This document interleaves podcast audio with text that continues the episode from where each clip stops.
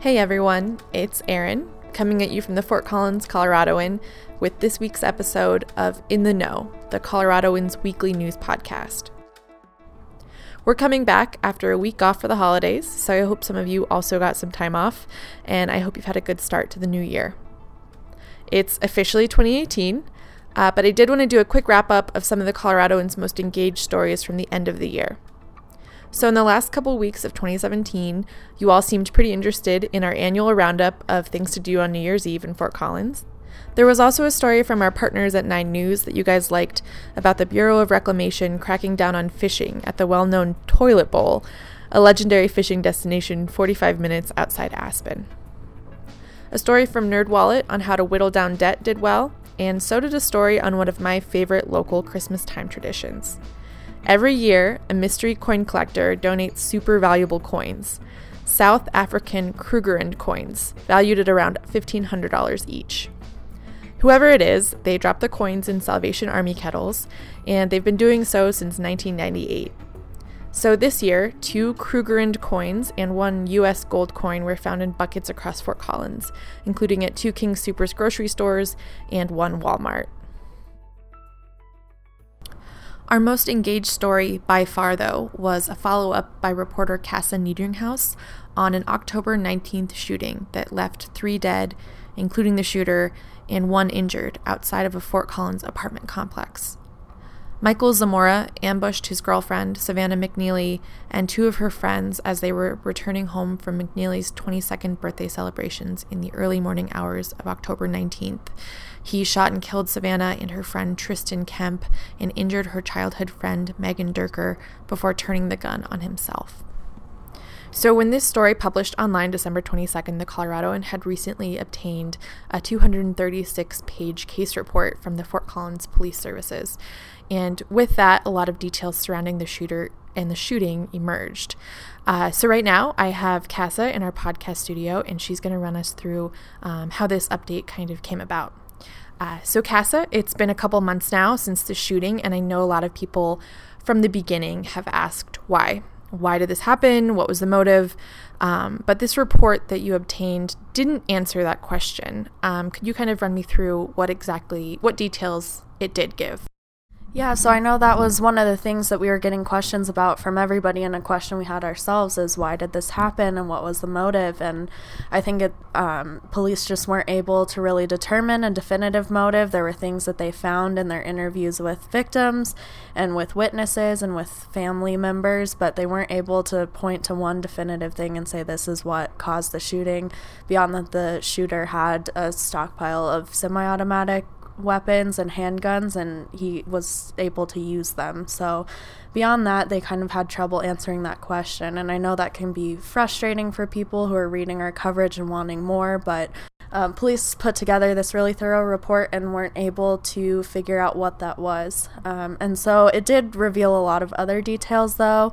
So I know another question we had is just what happened that night. Um, what did they do? We we knew they went out to the bars and we knew they came back, but we didn't really know the timeline of events or where they were, who they interacted with. So that put a lot more perspective together as far as the timeline of events. Mm-hmm interim police chief Terry Jones.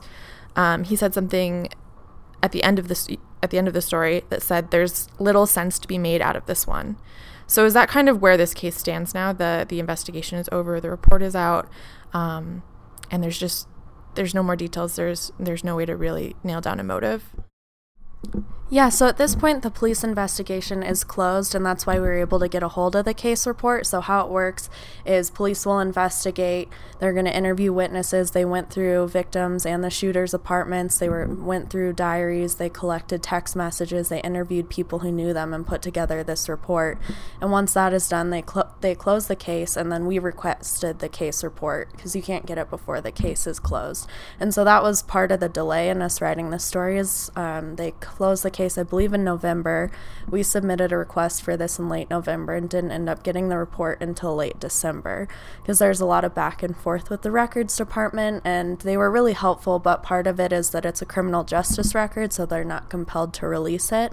Um, so they had to figure out whether or not they were going to release it, whether or not that would jeopardize anything, and then figure out what they were going to redact. So they ultimately redacted a lot of information about Megan Durker, the victim who survived, because um, they wanted to protect her privacy moving forward. So, um, one thing this shooting definitely did was further the conversation that we at the Colorado Coloradoan have been having around um, dating abuse, partner violence here in Larimer County. Um, the shooter, Michael Zamora, uh, was actually dating. He was in a relationship with Savannah McNeely, one of the victims. Um, could you tell me a little bit about some of the follow up reporting we've been doing here at the Coloradoan and you've been doing specifically um, around local domestic violence? Yeah, so we'd actually been looking at doing domestic violence reporting before this shooting happened, and we'd been trying to figure out what we wanted to say and how we wanted to report that. And I was actually at a domestic violence fundraising breakfast the morning I found out about this shooting. So um, that really I guess, pushed us to further that conversation and figure out what we could say. And so, some of the reporting we've done, we did a story about domestic violence and kind of helping define people, define that for people, because we were seeing that they maybe didn't understand what that was, both um, from an advocacy standpoint in terms of if you, if you were to go to Crossroads Safe House and get help, and from a legal perspective if you're looking to press charges or go to the police. Um, so we did that, and then we also hosted uh, Brews and News at a local coffee shop to talk about that as well. Um, and so Cass's recent story about um, the update on this, the shooting, is online on coloradoan.com. And um, on all of the subsequent stories about domestic violence, we have some information on local resources for people who um, who need them, including uh, numbers to Crossroads Safe House, uh, the Sexual Assault Victim Advocate Center, SAVA, um, and Colorado State University's Women and Gender Advocacy Center. So head to coloradoan.com if you want to read um, any of the Coloradoans' uh, coverage on domestic violence um, and how you can get help here in Larimer County.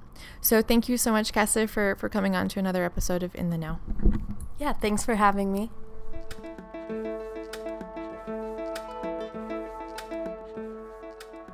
Well, that's it for the main segment of this week's episode. I'll leave you with a look of what's ahead. And in this case, being the beginning of the year, there are a lot of, well, look aheads. I put together a story on what entertainment offerings you can look forward to in 2018. Business reporter Pat Ferrier will have a look at what Fort Collins' economic climate may look like in the new year, and reporter Nick Coltrain will have a legislative look ahead for us here in northern Colorado. So if you want to read any of those stories, keep an eye on coloradoan.com. And be sure to tune in next Thursday morning for another episode of In the Know.